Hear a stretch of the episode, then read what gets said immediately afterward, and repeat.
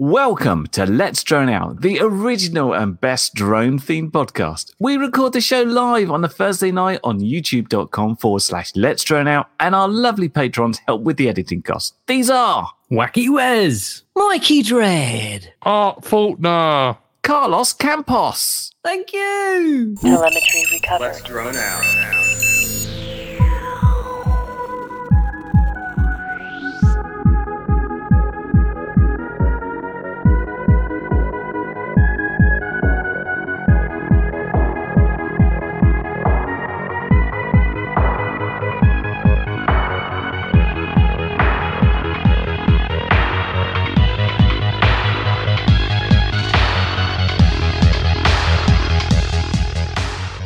Good evening and welcome to Let's Drone Out, episode 287. This evening we have with us a Curry Kitten, Hello. a Tony, Bonjour. NJ, Hello, everyone. uh, Adam Juniper, who you may remember from earlier episodes. Sorry. and I'm Andrew slash Frank. Uh, Jack may pop in at some point this evening, but probably not. We shall see. But uh, he has replaced himself with Adam as, as someone who can talk a lot and is holding his head in his, in his hands. And has allowed his hair to roam free. Which, which ne- leads neatly onto the subject of. Speaking of head in hands, Yeah, I mean, I'm I'm very happy that you're coming on because people all over uh, keep asking me pretty much every week. There's someone in the chat who says, "What about the new regulations?" And I ignore them uh, and tell them to go away uh, because they're long and there are many of them, and I can't be bothered to read them because I'm probably not going to go flying anytime soon anyway. So I'm not wasting my time reading them. But People apparently, are you lying on you. Yeah, I, I did the live stream on Friday, and people started asking me because you hadn't done it, and this is like this is not good.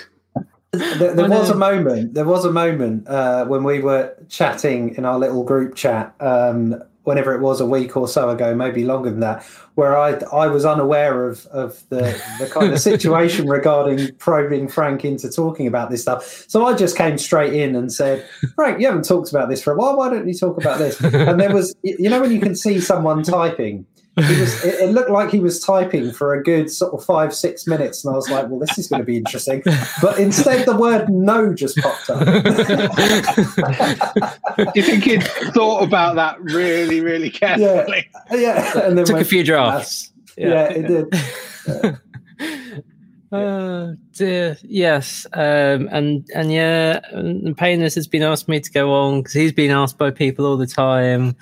Uh, I think uh, Winter Blue and and the uh, uh, Quadratic people have been asked me to come on a few times. Other people have been asked to come on because I've seemed to have managed to make a name for myself for reading documents that are publicly available and then reading them to people, but. I've given up on that because it's really, really quite painful.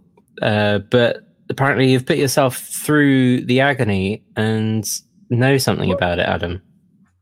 I guess say maybe not as much as this introduction implies. No. Um, I, I was asked by someone to write a little bit about the rules um, as they might face somebody English speaking. For this is the problem uh, where I write um, Mm. is that they're more concerned with how Google might view things than necessarily, you know, how our audience might used to have been in the good old days of print. Um, so that means I have to consider the US, the, the UK, possibly Canada, and possibly Australia as being reasonable, interesting, and worthwhile places. Um, and the thing is, though, the rules that's most, as you can see, is don't be an idiot. Um, but they also they also largely mean don't have a drone that weighs more than 250 grams. It's just not worth it. Which is is really disappointing because that didn't used to be the problem, did it? It used to be that if you could not be an idiot, you could risk a little bit more weight. Um, and then then hour. I assume we're only talking about hours. As uh, you know, I don't know. Let's make a start with ours. Let's see where Let's we start go. with ours. Maybe Well, we'll also- grill we'll grill this uh, we'll grill uh, Blue Owl on on some other regulations next week maybe when she, she's not having a birthday. Um, Well, the 250 grams thing is nicely universal. There's that. In the US, though, it's um, ADSB is the exciting new development as of this month. mm. There's an acronym. Quick, what's it mean? Um, oh God, what does it mean? Uh, it means having a little radio in your drone to scare off other drones or aircraft. So it, it's it's radio cons- conspicuity. Ah, Yes, yeah. God, electronic I word. conspicuity. Yeah, Thank that's you. the one. I thought I, I thought I got away with it that time, Frank, but no, I hadn't said it long enough. It didn't work.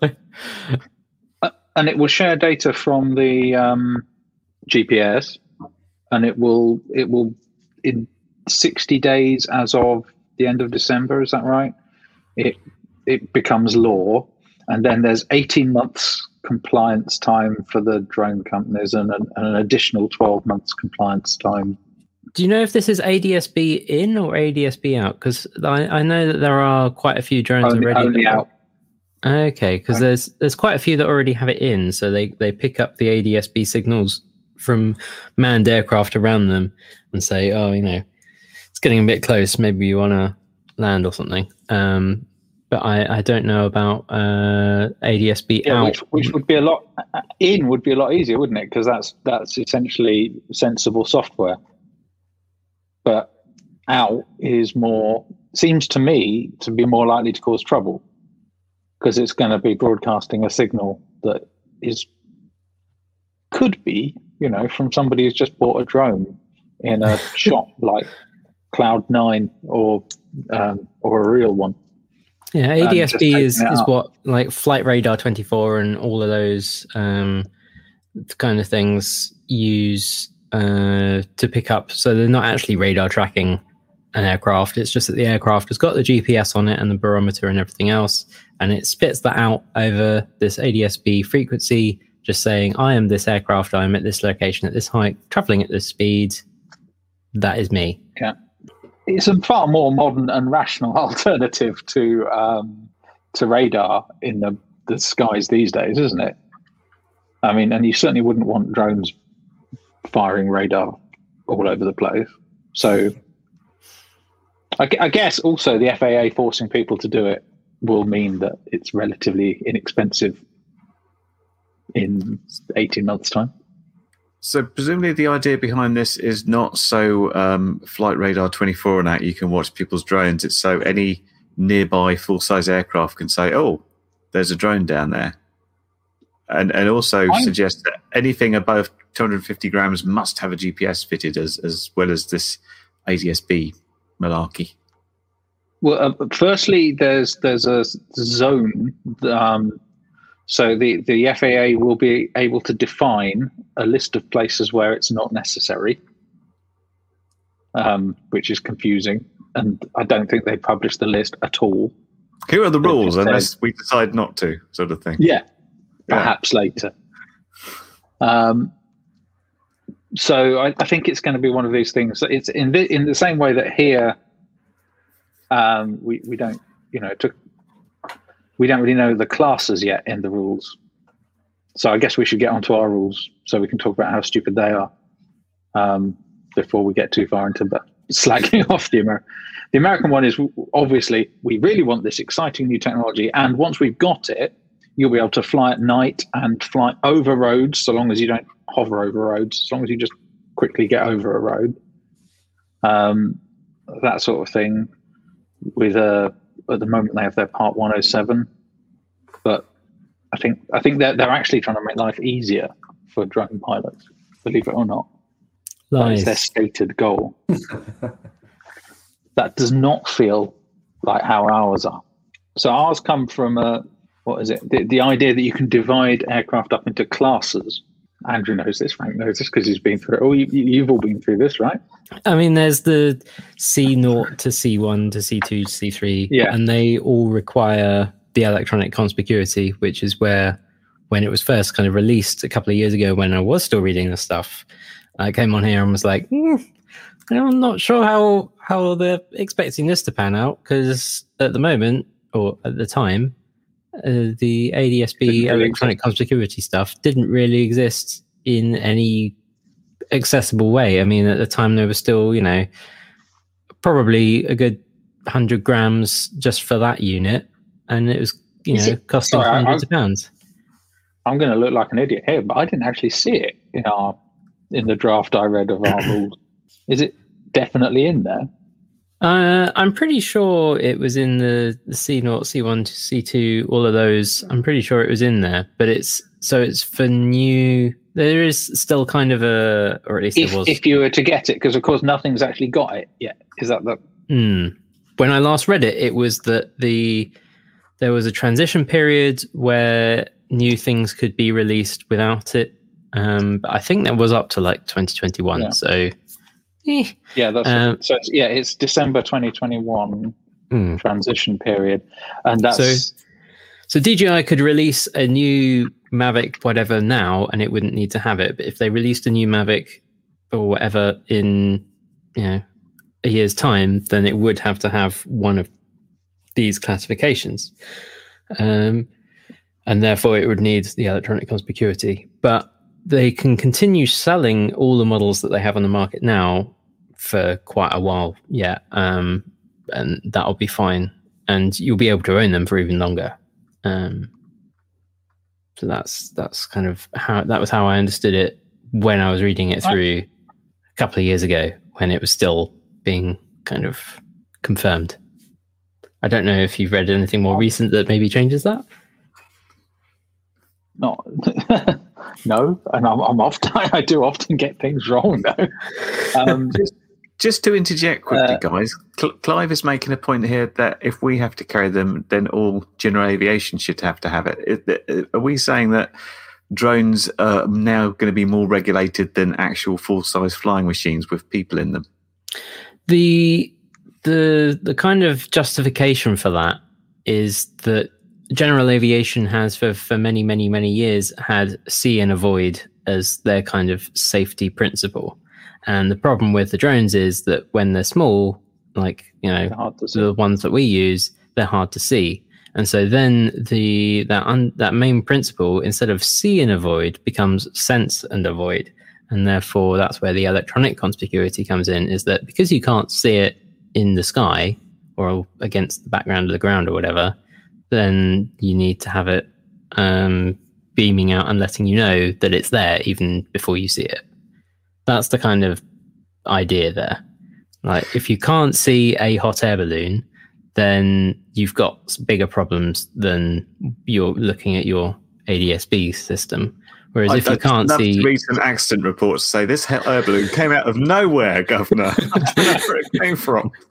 exactly. But if you don't see a 250 quad when you're flying along the the, the treetops in a helicopter, then you know that's kind of fair enough. But uh, not not that you guys wrote the rules, but the obvious point is like we go to 400 feet in general aviation, 500 feet Well- and above. Therefore, Oh, that no- that I agree no- with. They're, they're Yeah. operating operating in very different, or they should be operating in very different airspaces. Really, uh, by the same token, if you've got a GA aircraft at, at, at fifty feet above tree line, uh, anywhere other than on short final for a runway, then they've got bigger problems uh, because they're they're about to to hit stuff. So, I mean, there is the or, argument. or they're, you could make the- they're shedding ending engine housings all over people's housing estates. Well, well, quite, yeah. Uh, in the same way, you've you've got that separation generally between uh, commercial and, and general aviation, both in terms of space and in terms of height. I mean, a lot of GA aircraft won't get to the same ceilings as as commercial aircraft will, but there's still a you know there's reasons for separation for these things, and um, yeah, it's an interesting. Uh, Interesting stars. I mean, the other thing, if this system, Yeah. if these systems are going to be integrated heavily into GA stuff, there's a much bigger cost to GA, right? In terms of either entirely new systems or updating existing systems to be able to read this information. Or is that, uh, did you know anything about that? Well, it's it's an existing technology that's just going to be there more of it, isn't it? Um, but yeah, they'll have to start choosing to fit it. And I guess how often do you do a re- a retrofit of everything.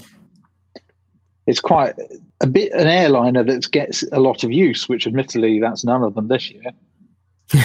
do get do get a, a good looking over every few years, don't they? There's They a lot do. of um, a lot of maintenance, and I'm sure Yeah. fitting fitting in I- a little I- extra boxes. I think it's more the point for me is that that anything in in aviation, uh, it, should it be the change of a single bolt, uh, would then require not only an, an enormous amount of testing, paperwork, red tape, Oh yeah, along along with with then the the fitting, the downtime, the maintenance procedures, the instructions inside it. I mean, obviously, a- anything that changes of any kind in aviation is always hideously expensive. Um, so, how accommodating it will be from that side, I- I'm not so sure. Which is why I think our, our side of things will get the majority of the bullying. Well, I think we'll feel like that anyway because we always do. But I, I think it's worth remembering that that a lot of the the changes in the rules actually provide a bit more freedom for some folk. So if you've got if you're getting the the under 250 grams, the the C zero category, or you're getting uh, um, what used to be called the Mavic Mini. What is it? It's just called the Mini, isn't it? DJI Mini Two. The 200 with 249 written on the side. 249 gram 4K aircraft is, at the moment at least, something that you can fly over people now under the new rules uh, rather than 50 meters because that the CO category and A1 category of aircraft, sorry, A1 for risk, C1, C0, C0, sorry, See, there are just too many categories, but C0 for class of, of thing. Although it's not technically C0, of course, as we all know, because nothing has actually achieved any of the things. It's a C0 transitional, uh, which everything will be for a little bit. But that, that is a category which you can now fly over people and you can fly in town and over your garden, even if you live near people that you weren't allowed to do before. You can it can still make you a dick. And you can definitely piss off your neighbors because you know you have to you know think about the things in the way that you might not have thought about them before. Because in before you could just go oh i'm not allowed to fly here. But now you might be able to take i could go and take off in my garden um, and then i imagine my paranoid 80 year old old lady neighbor will be banging on the door assuming that I am attacking, you know, with some sort of evil robot. Um, but at least, it was my choice to do that. That's that's that's the difference. The the problem is that as soon as I cross that 250 gram line, things start to change quite quickly in terms of how near, you know, then you, then you've got your 50 meters from people again, and two kilograms or four kilograms if it's got its C approval score is going to be quite a significant threshold and it'll give you 150 meters and you won't be able to fly over industrial areas or um, the list basically includes anywhere you might consider flying other than in the middle of a huge estate um, of land that you you personally own so an Inspire is something you should sell quickly now. Unrelated. Uh, do you want to Sorry. plug your eBay listing for your Inspire? uh, yeah, just keep meaning to type it up. Hasn't Tony got one of those? Tony just Tony bought one. Yeah. news, Tone. Uh, some some more positive news uh, for anyone that hasn't tuned out. Uh, Wings and Wheels has has been uh, confirmed that it's planning to go ahead. Um, so, so you know, that's uh, that is good news. I shall Um, be there. the 26th and 27th June 2021, wingsandwheels.net. That, that's wings, letter N, wheels.net. Like uh, rock and the roll. Yeah. Now, although Tony, who's decided to go off in a sulk, has has posted, "I'm flying my He's sulking. inspired. Sod them." When when you've got something like this where the rules seem difficult, does the authorities envisage the fact that people are just going to say, "Well, sod that. I, I I'm just going to carry on and just not being idiot and uh, come get me copper if you can," uh, or I'm just going to paint 249G on all my big quads and see if that works because will they have scales with them? Or you know? it is my perception that if you carry around your, you know, if you get do your registration and pay your nine pounds a year, which is obviously of some interest, to pay for the much more than nine pounds a year it will have cost to set up this scheme, um, then if you wave that document at your average copper, if they catch you, you'll be fine the uh, it, they're not the weighing is not going to be a and I didn't say that out loud by the way but but seriously didn't read the disclaimer, so it's, it's all down to Adam. It's his fault.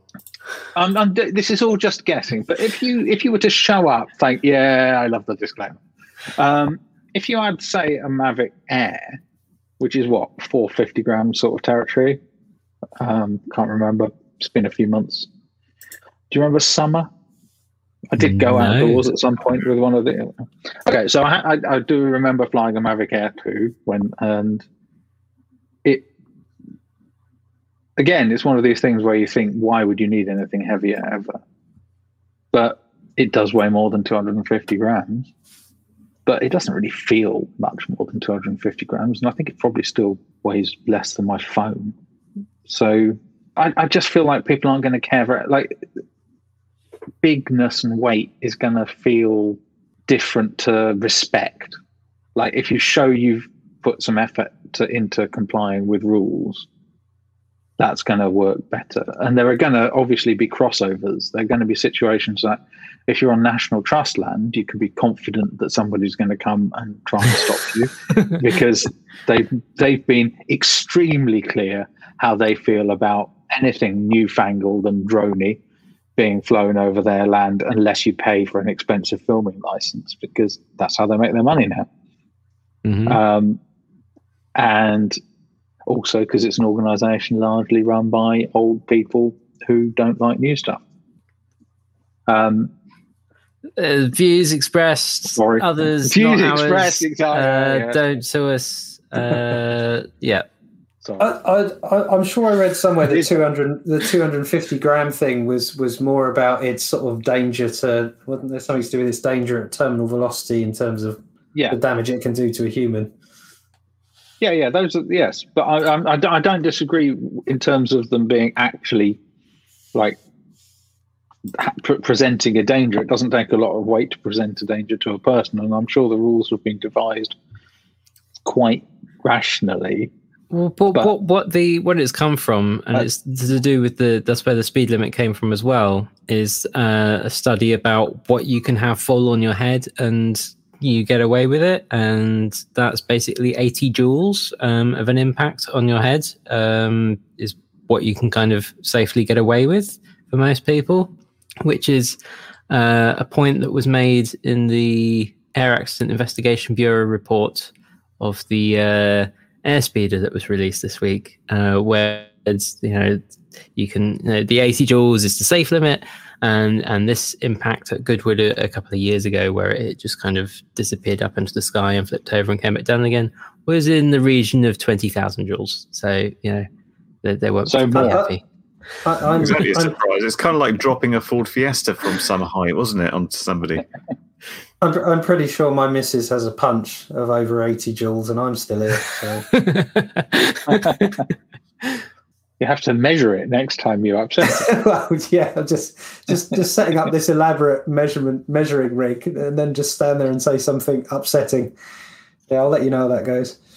But yeah, ne- Uh, next time, uh, next time Jack Jack comes on, uh, we will go a bit through a bit more of the airspeeder report. I want Jack to be here for that, mainly because of the photos of some of the soldering. I want his reaction caught on stream because it, I, it'll, it'll be necessary. Um, yeah, Alright. there we go.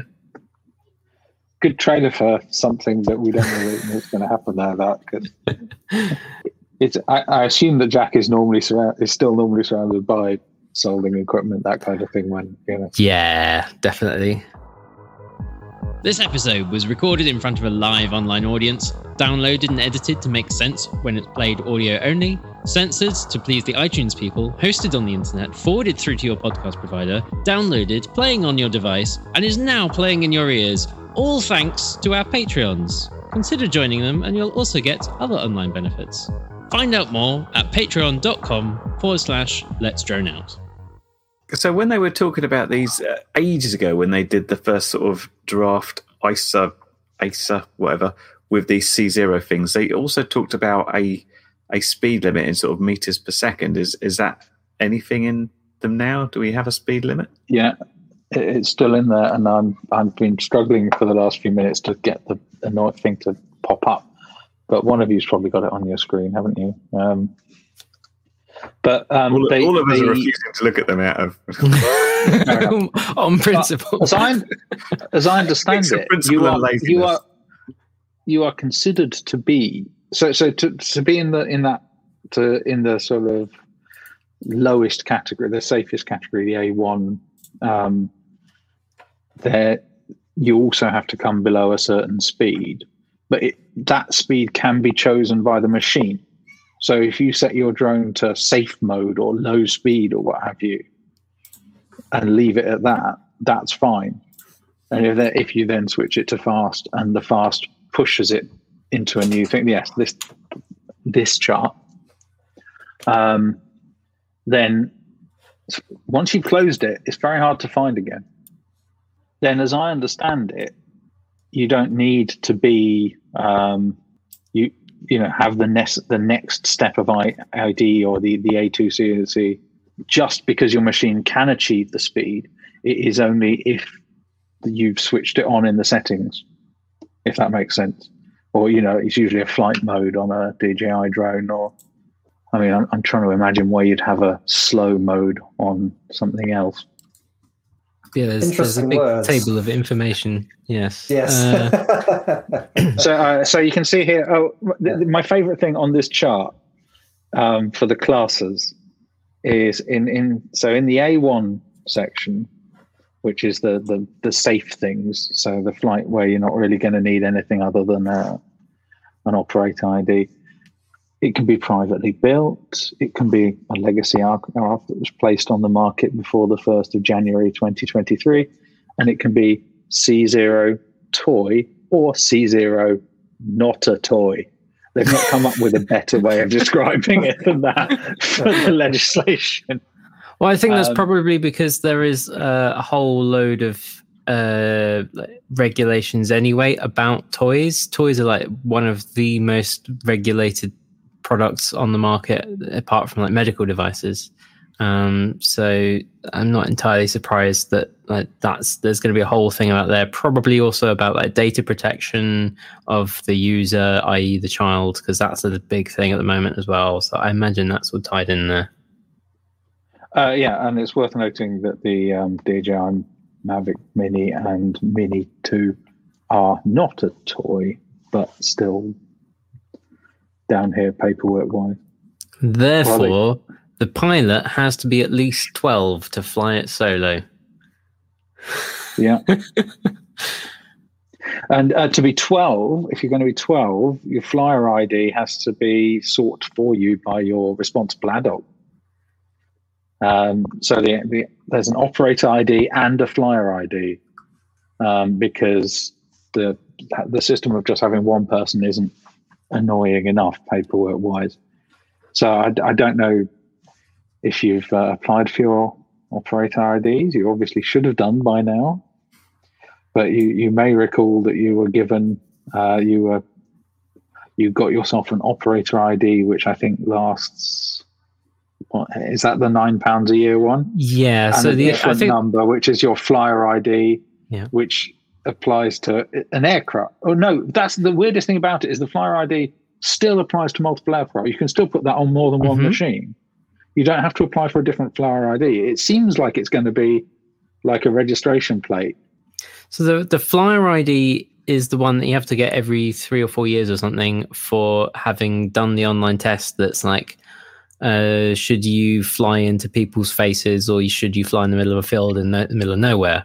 Uh, multiple question, pick the right one. Um, and that gives you your flyer is, ID. It's all right now. I can fly over their heads. as long as it's not into their faces. Over their heads is fine. Yeah. Sorry. And then it's the operator ID that you have to get every year by paying nine pounds, and there's no test for reasons that someone has decided. It's because the FAA's system seemed relatively rational. Oh, So the there was a, some level of competition to make it worse in terms of organisation. I think. I don't know. It do- it just seems strange to have to have two separate ID.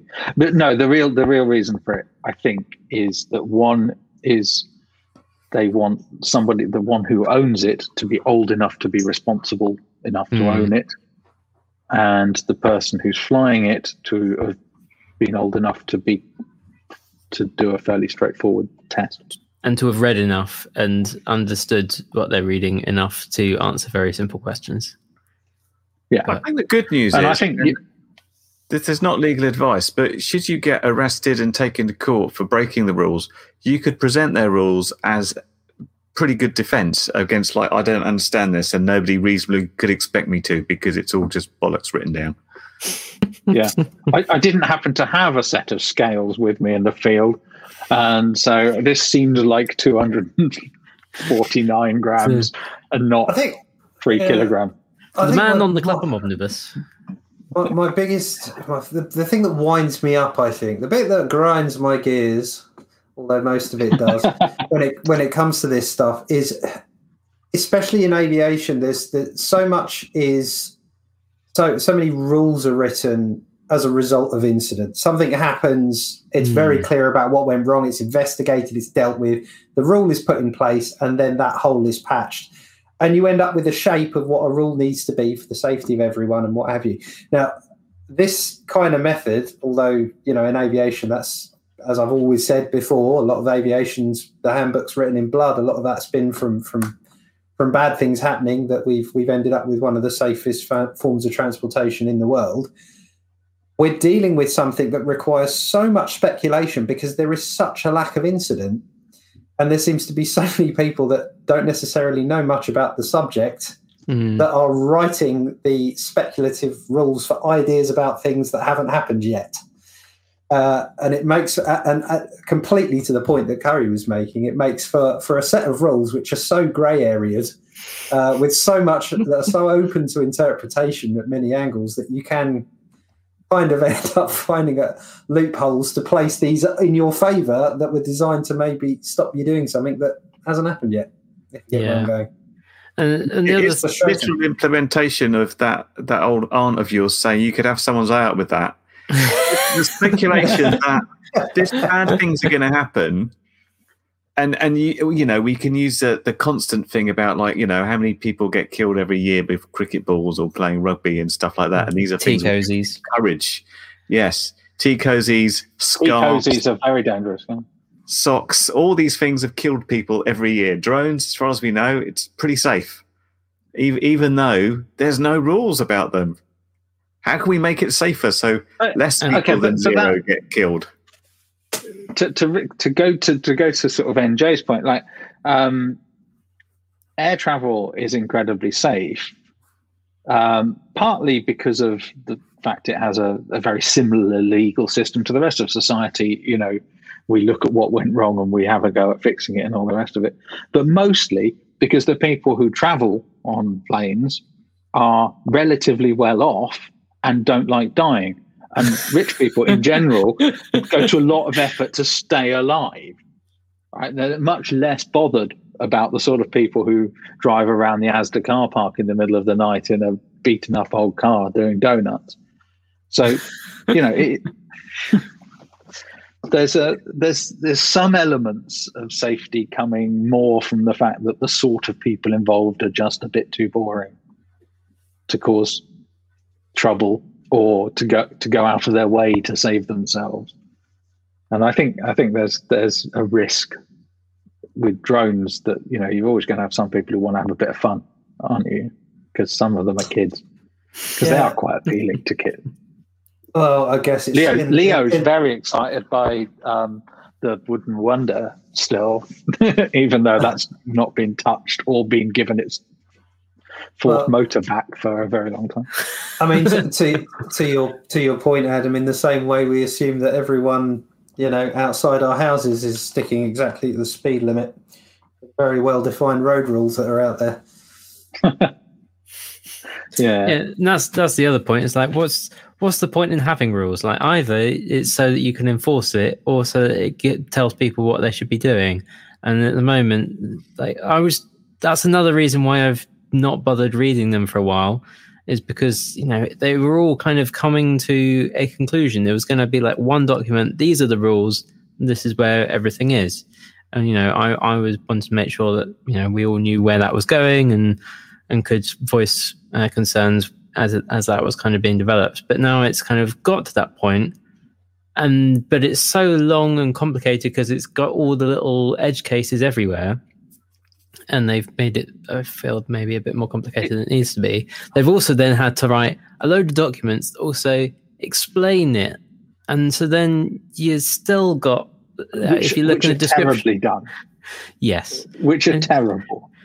um, and Sorry. inconsistent and generally unhelpful. And if you look in the description again, uh, there's there's a set of links there which are a subset of all the various links that are now describing the new rules. And so they've replaced like three documents that were you know long and painful with one document that's long and painful, and lots of other documents that don't really match up very well.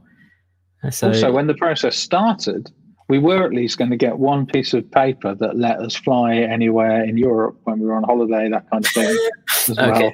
It's a very dangerous, dangerous. Sorry, I'm not going to get too far down this road. Suffice to say that now I still have to pay for the document, but it doesn't do me any use Yeah. when I'm abroad.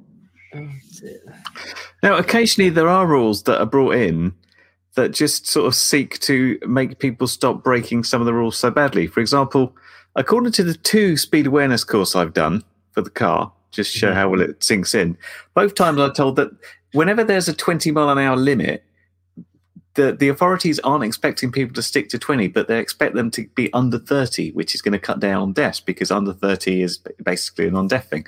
So I suppose the theory is there that they're just introducing these rules just to make people give up in despair. But your 86 was considered inappropriate. What? Well, you, you had to get on the course. You're saying that you, you wouldn't have been on, you were doing more than 20, right? Oh, no. The, Possibly more than 30. You, you have to be on a, on, a, on a 30 limit. I was doing 30 something. Uh, if you break it too much, then they won't put you on the speed awareness course. They'll just fine you. Uh, yeah, which is what they really want to do, presumably. Mm, Well, it uh, it would be less hassle just to pay the fine. You know, That's how most today. people feel about those. Yeah. I must say that though, yeah, driving fines uh, against the CAA fine, the CAA fines seem to be a thousand pounds or five thousand pounds. Is that right? Or is that the FAA ones? I've certainly seen some really big numbers from different aviation authorities researching this. Uh, they usually mean it when they when they put their fines down. Yeah, well, that's that's what I was thinking. That they're a lot higher than you get for doing a being a bit quick on the road or uh, running over a child or anything. Just Uh, testing to see if you're still listening. Fraser in the chat has said all this talk and is entertaining and cathartic, but ultimately pointless. Write to your MP! Exclamation mark! Exclamation mark! And CC in Grant Shapps. Uh, Chaps G. at Is Grant Hull. Shapps your MP? How disappointing for you. No, he's he's the Minister for Transport, isn't he? So therefore, you Ah, can see oh, him yeah, in. Uh, uh, it's either a master. Sh- I'm not sure if it is a master stroke. Actually, is the bit that you're complaining about is is the lack of clarity or de- or definition of the rules, and that's a very hard thing to complain about because you're not specifically complaining about a rule. You're just complaining that you don't know Well- what it means. One No, it's all right I can work. I, can- I can tell you. uh, You know, we can go and page our way through all of the. Ins- the, the problem is that it, it means a lot, right? That there are so many individual cases. It would be a lot easier to have the rules laid out in a much clearer set of tiers. I mean, one solution that would be a lot e- that would make life easier straight away would be to remove the um, the temporary cases from the chart. Hmm.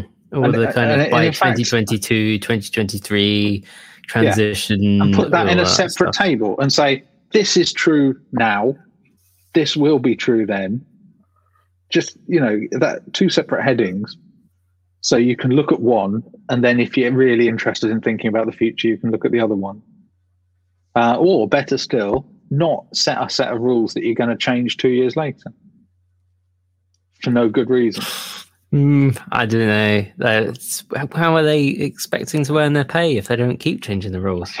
If you've got It a team of feel- people feel- to change rules, you know, you've got to keep them busy. I know, I know. But it just feels like someone in the current lawmaking hierarchies has sort of gone, oh, technology changes, doesn't it? So we should, ma-, and laws take quite a while to change, and it's a real faff. So we'll make more effort once, and then they'll be fine for a while. You know, we'll have the law ready. I think this was kind of like how easy way to work. how it changed was that the basically kind of the original ANO was just saying, "Don't fly unsafely. If you fly unsafely, we'll tell you off."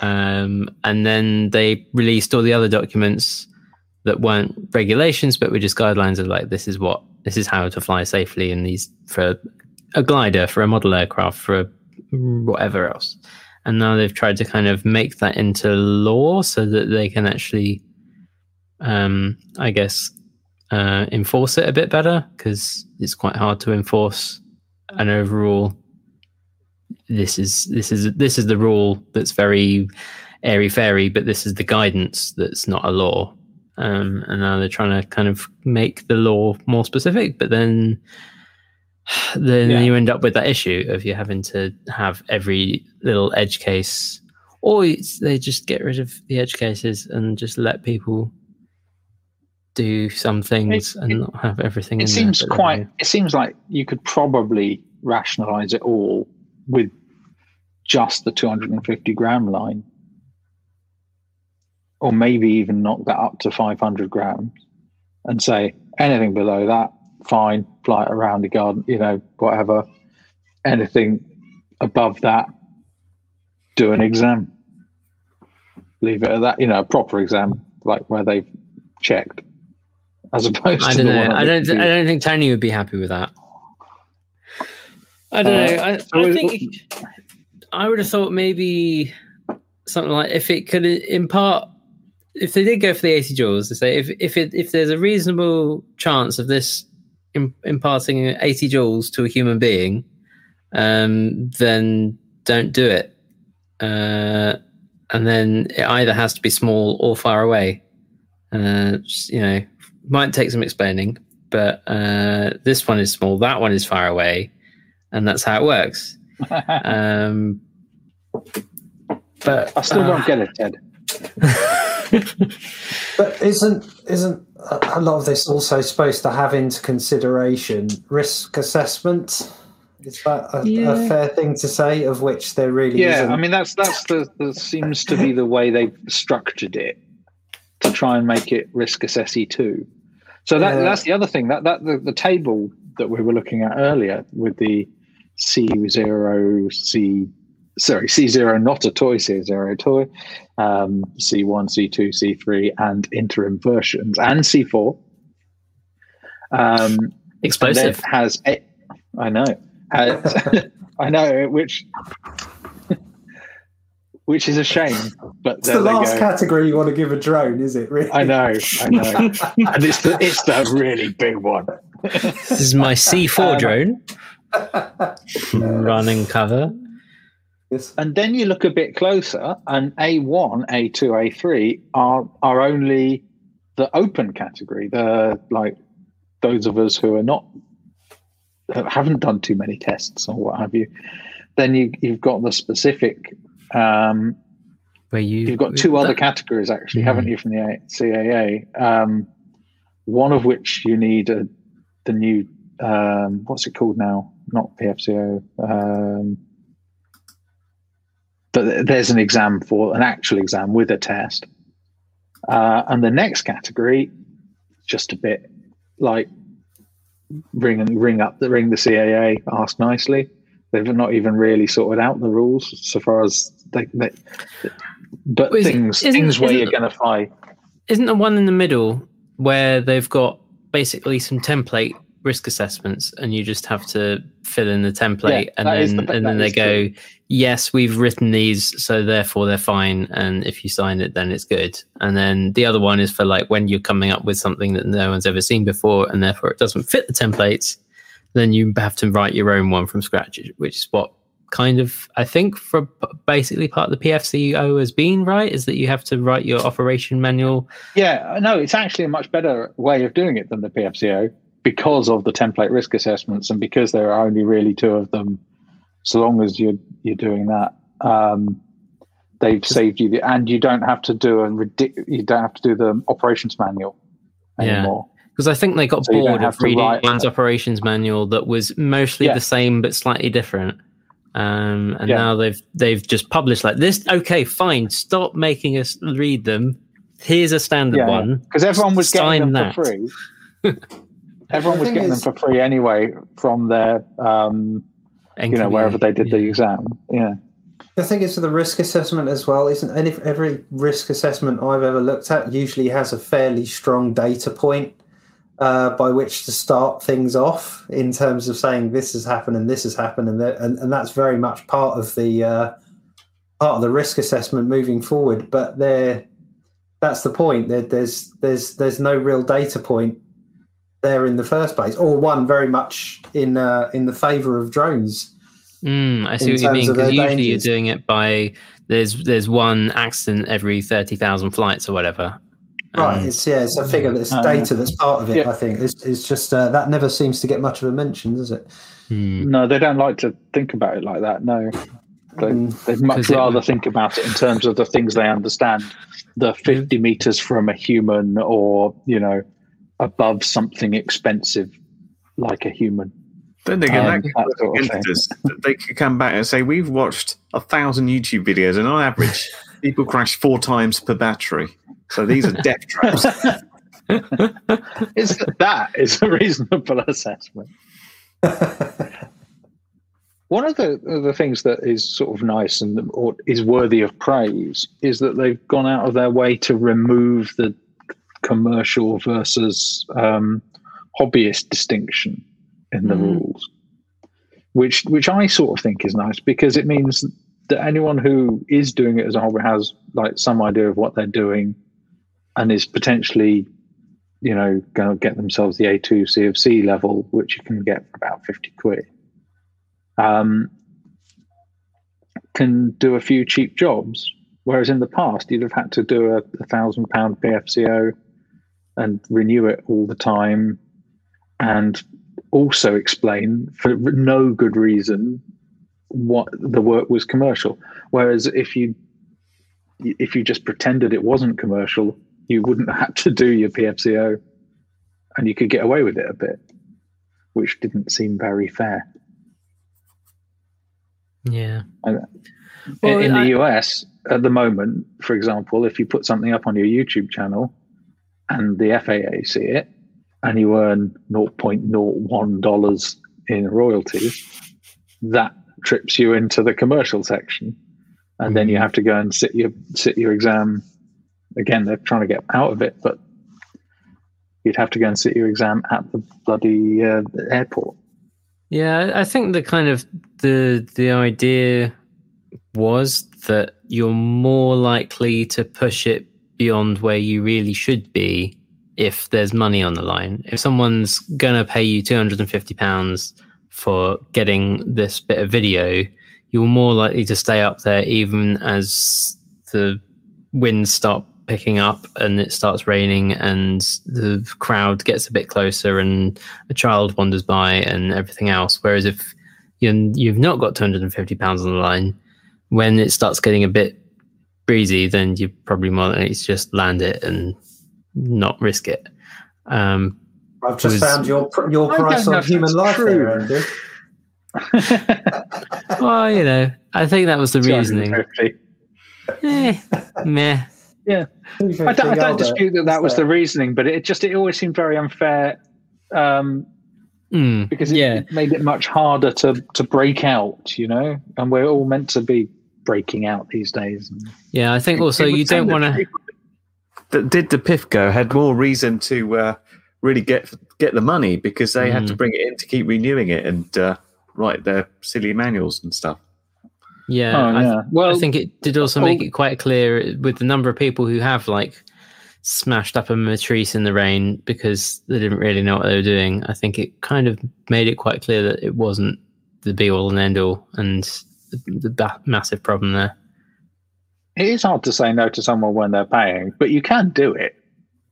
Like I, I have been in the situation where you're like, yes, but it's raining, and I'm sorry we're all here, but you don't want any rain in the shop, and I don't want it to fall out of the sky, so we're just going to wait. Interesting. sure Did they ever say like- stuff like "We can take the rain off in post"? Carry on. or something like? Well, yeah, no, I- I've not met anyone who can do that yet. But yeah, if, if they could, that would be fantastic. I, don't, I don't think it's a, it's a, a worthwhile task anymore. I do I- think I- that. Um, sorry, go. I, I was.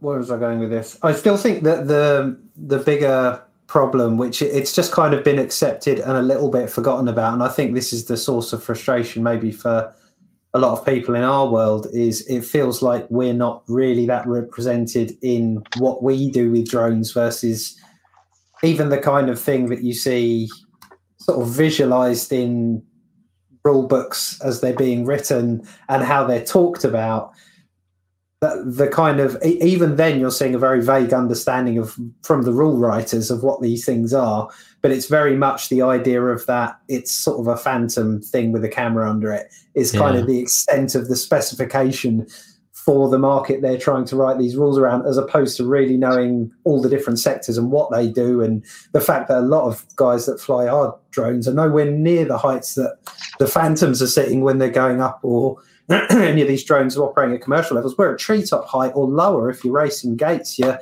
three feet off at most. You know, Mm. it's it, it's the total. Yeah, There's nothing fun to avoid up there. Well, that that is Exactly. also the thing. Is like then then you end up with like there is the Article 16, which is the kind of extra permissions for the members of the model flying associations in the UK, and in there there is a bit about if you're FPV racing and you're not going up above 50 meters above the uh, ground level, and you've got this and you've got that, then you can fly with without worrying about how many spotters you've got or something. Um, but you know, this is why then there's just another document to to cover everything as well. Um, so there's and, and then you have to dig through a load of stuff about control line and everything else to find that bit about the FPV racing, which you know, it's a lot. It's a lot to read. It's disheartening. Yeah, that's that's not going away either, is it? I mean, it's in a way, I still think it's nice that it's there because it's not. Hmm. It's relatively unique that to this country. I think there are a lot of places that don't bother caring at all about people who do FPV, um, and or they just know that everyone who does FPV is not going to follow rules. I, I, I still, you know, right from the start, my experience of, of um, flying was, you know, my my thing that got me interested was the parrot in um, some news about what was happening at the um, the Las Vegas gadget show. Hmm. But it was me, you know. But I met you guys through that because at some point, you know, because of the way things are here, you meet up with people doing more interesting stuff. Um, if what Jack does can be considered interesting. I think everyone that's here, presumably at some point or another, has found Jack interesting. Uh, I, I don't think we'd be here otherwise. Um, But in, Oh, in the last, It's good to see in the comments. I was just going to say that that's it's something that we've sort of probed. I know we've, as you say, Frank, we've we've probed you several times over the last few weeks over this, and we, we had this coming where we would have an LDO where we talk about this in in sort of greater depth. But I mean, you can see from the comments, this is uh everyone's. There's a lot of strong opinions in here, and a lot of, a lot of valid stuff being said. Um, and it's people are investing the time into trying to, to sift through a lot of it. So you know, that it, I just think it's going to take it's going to take a while, isn't it? We're, we're years away from any kind of refinement on a lot of this. So, I, I mean, what is the takeaway? Just comply with the the paperwork, and it, it sort of goes back to what you're saying, Adam. If when you meet a cop that probably knows far less than you do about the rules, you show them a Seem bit of paper confident. and say, I'm not the guy who does stupid things with it. I know what I'm doing. Here's a bit of paper. It shows you that I'm making every effort to to comply. You'll probably be fine, right? Um, yeah, as has been said in in the chat quite a bit, um, you know, do your own kind of informal internal risk assessment as you have been doing for the for however long that you've been flying probably uh, as you do with everything it's like what's what is there what could go wrong uh, is this worth the risk yeah it's worth the risk i'll do it I mean, we, yeah, just that always kind do. of common you, sense always, you always will. You, you sort of instinctively do it.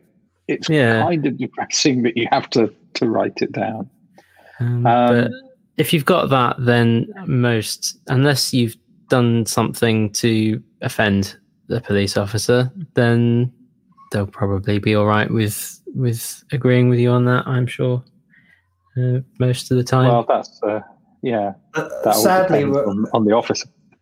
S- sadly, it's at the point where you'll probably be able to have a much more sensible conversation with a policeman about this and the bit of paper that you have you, than you will with most of the, the general public. That's now sadly the way things work. As you've been doing this long enough, which I know you all have, and most of our, our, our listeners, there was a time where it was absolutely the general public who'd come up in awe and say, "What are you doing? That looks amazing." Uh, and you know the media have we, we, we are where we are let's not go down that road but we we we now have a very different um, stigma attached to what we do um, and that's also got to be part of, of when you think about where you're flying and you're representing uh we're representing something that's very much on the back foot which is it's sad but you know this is where we are eh hmm And, and Before- actually, a nice side of that is is the the police are often quite not only interested in things. The police They're do seem to be people who are quite good at that, but but they're Yeah. also sort of acutely aware of when people are putting bad law or bad rule, you know, because they don't like it because it's bad news for them. So Yeah. you know, if you seem to understand and everyone's having a sensible discussion about risk and stuff, you'll usually find that sort of thing ends quite nicely um, unless the policeman has certain biases or what have you. oh yeah I'm expecting a beach ball to come flying through and hit you straight in the face at any second. So, well, that door's still shut at the moment. but speaking of beach balls, Curry, before we go, do you want to give us a, a, a very brief uh, bit of note on, on what you've been up to on your simulator? The the sim has the the game in it, which has a, a beach ball. You have to knock it around ten levels and get it in the goal. Um, so far, Caroline hates it, but other people don't hate it so much. it depends if you're into games or not. It is it is available um, as a Steam beta. If you've already got the Steam version, you can just join the beta and download it and give it a go. And if you can let me know how you find it, that will be helpful because I haven't quite finished it. I wanted to just make sure people liked it. I like it, but I wrote it, so I would like it. So that's not a very good point of view. So please try it if you can. Thank you. Dropping One uh, final little thing as well. I did receive in the post a prototype, not for resale, and it is uh, an Archon V3, which I'm very excited to uh, get together. So uh, I do yeah, like that- the fact he's drawn in the logo. Yeah, copy. Yeah. prototype packaging as well. Yeah, yeah, that's- Yeah, I- not I like not the, uh. Vacuum packs. looks like a kind of fillet of fish. Kind Yes. of thing. Yeah, exactly. You can put it straight in the fridge; it will keep for keep for years. um, so yeah, that that will be uh, hopefully getting a build very soon. But um, yeah, that's us us at the hour. I think. Um, Mhm. Adam, thank you so much for coming on and chatting with us about that. That's it's good to get a uh, update on things. Well, I, I apologise for a sort of hit and miss arrangement. I feel like you need to round off with the old crime watch thing. It's like, please, people, don't have nightmares. It's these are rules, but just don't be a dick, and you'll be all right. that I mean, that is how I rounded off the two and a half thousand words I was compelled to write on this subject. Clearly, not all of it stuck in my head. Uh, dear. Well, Thank you uh, for joining us, and thank you everyone for listening. Uh, thank you as well to our patrons who call this possible and, and get it all edited and up on the podcast for all the people that maybe have have listened to the first five for tuning out. Uh, so uh, tonight we have had Curry Kitten, Goodbye. we have had NJ, Take care, guys. we have had Adam, Evening all. We've had Tony, but I think he he died. Born Yeah, we, of we put him off, didn't we? I have been Frank. So uh, join us again next week, where hopefully we'll be showing Jerome some triggering images for him. So uh, tune in for that. Bye. Telemetry lost.